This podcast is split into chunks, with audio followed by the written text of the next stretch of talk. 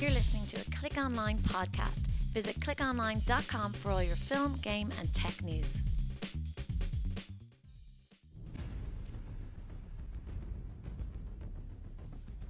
Hello, welcome. Um, today is Batman Day, the 20th of July. The Dark Knight Rises is finally in cinemas, and we're here to give you a review roundup type thing because we've all actually seen the movie for a change. Yeah. So, um, we're going to start with positives. Jack, what did you think? What were your positive impressions? I thought Christian Bale, that's my main thought. Christian Bale. I love Christian Bale. I think he's great. I think he's one of the best actors of his generation. And the past two films, he hasn't really had much of a time to shine, and he does here.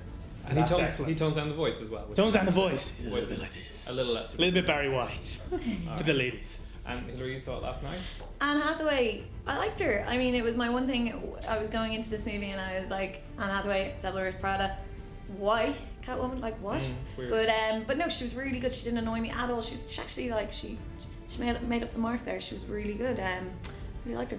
So now we got the positives out of the way. I, I personally have quite a lot of negative feeling towards this film, so so let's kind of dive into the bits that we didn't like quite so much, Jack. Okay, well, it I, it's almost not worth mentioning now, but Christopher Nolan doesn't really know what to do with an action scene, and famously, when we use a second unit, and it really shows here. There's a lot of action in it, but none of it is terribly good. Mm. But beyond this, the main problem with Dark Knight Rises is that it's Rocky 3 with a time bomb.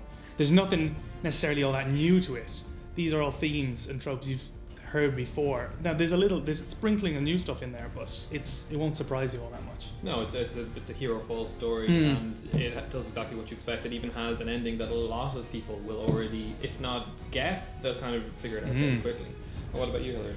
Well, Rocky Three was good. good. Good. Rocky was good. You know, Exciting. it was. Not Rocky that three The was Hey. Dark short. Knight Rises isn't good. It is. It's a good movie, and go see it. It's you know, it's a great conclusion to it.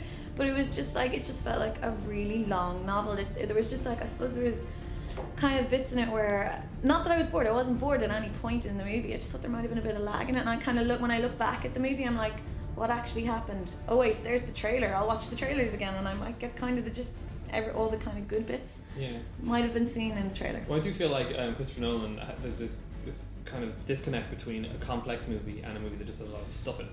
And I do think that The Dark Knight Rises kind of falls into Yeah. that. It's a movie that has a very simple story, a lot of characters, and just a lot of crap happening all the time, which is not the same thing as having a really complicated story.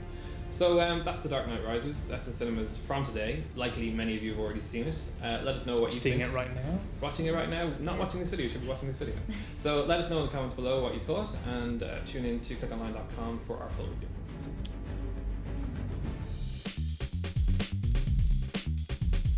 You're listening to a Click Online podcast. Visit clickonline.com for all your film, game, and tech news.